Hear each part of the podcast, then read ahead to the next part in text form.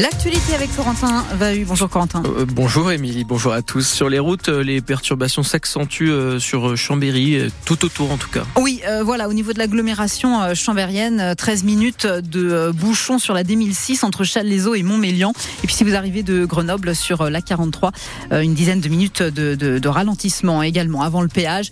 Un point un petit peu plus en détail après le flash. La météo, plutôt un temps agréable aujourd'hui. Oui, un temps très agréable, un temps anticyclonique nous dit euh, Météo France, avec euh, du soleil et des températures allant jusqu'à 11-12 degrés maxi cet après-midi.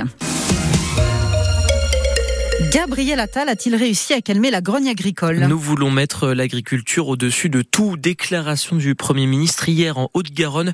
C'est là-bas, dans une ferme, qu'il a annoncé une série de mesures. Et l'annonce la plus emblématique, euh, Mathilde Romagnan, c'est la suppression de la hausse de la taxe sur le gasoil non routier car c'était l'une des principales revendications du monde agricole, tous secteurs confondus. Cette taxe sur le gazole non routier devait augmenter progressivement jusqu'en 2030. Ça ne sera pas le cas. C'est une sorte de remise directe à la pompe avec une avance sur trésorerie dès le mois prochain de 215 millions d'euros. Autres annonces du Premier ministre, une simplification des normes. Dix mesures seront prises par décret dès aujourd'hui pour accélérer les procédures et réduire le nombre de réglementations. Accélération du versement des aides d'urgence pour ceux qui ont été touchés par les aléas climatiques. Plus de rapidité aussi pour indemniser les éleveurs touchés par la MHE, la maladie bovine. Les aides là seront versées dès la fin du mois de février.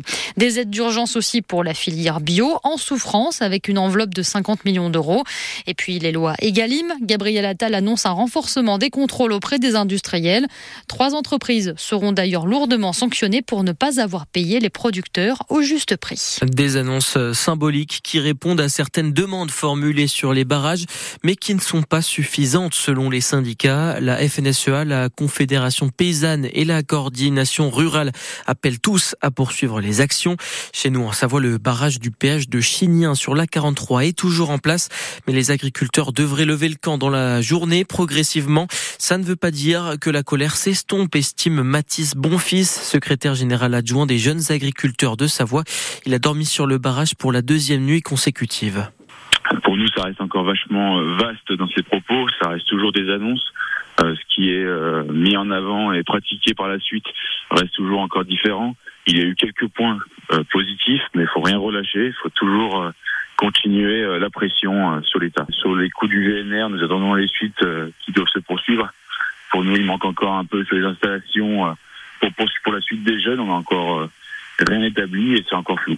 Et sur le péage de Chignin, pas de reprise de la circulation avant grand minimum midi. Un autre blocage a lieu en ce moment sur l'A43, autoroute bloquée depuis hier soir en Isère entre le péage de Bourgoin-Jallieu et Coiranne. Un barrage qui perturbe la circulation entre Lyon et Chambéry. Ça s'annonce très difficile aujourd'hui encore sur les routes, surtout en direction des stations de la Tarentaise où près de 70 000 véhicules sont attendus d'ici demain soir. Armez-vous de patience et n'hésitez pas à nous transmettre vos infos en direct sur les routes. La ligne bleue est ouverte 0806 00 10 10. C'est bien plus calme en Haute-Savoie ce matin où tous les barrages installés hier ont été levés. En revanche, les agriculteurs ont prévu de nouvelles actions dès le début de la semaine prochaine. Les syndicats annoncent un blocage total sur plusieurs points stratégiques dès lundi matin 5 heures, notamment au péage d'Allonzy-la Caille, mais aussi au péage de Cluse sur la 40.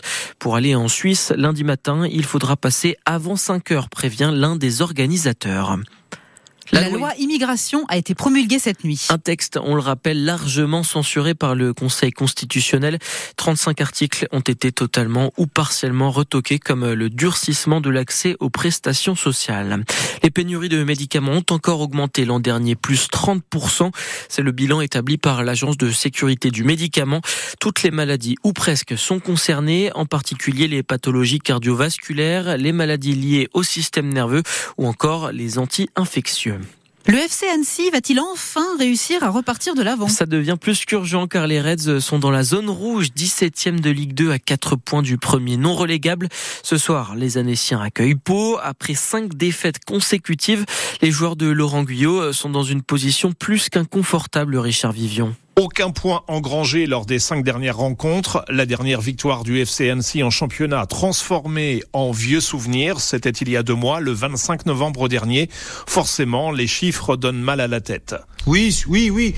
Mais c'est quoi l'urgence? Laurent Guyot, l'entraîneur annécien. Garder de la cohésion déjà garder de l'unité. Donc aujourd'hui, euh, quand je suis devant, je m'emballe pas. Quand je suis derrière, je panique pas. Et je tiens à ce que les joueurs soient dans le même état d'esprit. Et encore une fois, c'est pas se voiler la face. Je suis pas en train de dire tout va bien. Je suis en train de dire qu'on est dans une période difficile et très difficile. Et pour gagner, enfin, Laurent Guyot compte notamment sur ses nouveaux attaquants. Trois recrues offensives sont arrivées au club ces dernières semaines.